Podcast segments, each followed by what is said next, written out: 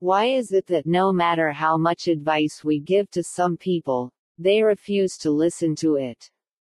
Because my right and wrong and his right and wrong are different. Don't hate someone just because he behaves differently. Just as I have come to play my role, he has come to play his role. It is best to accept everyone as they are. As the thought, so is the life.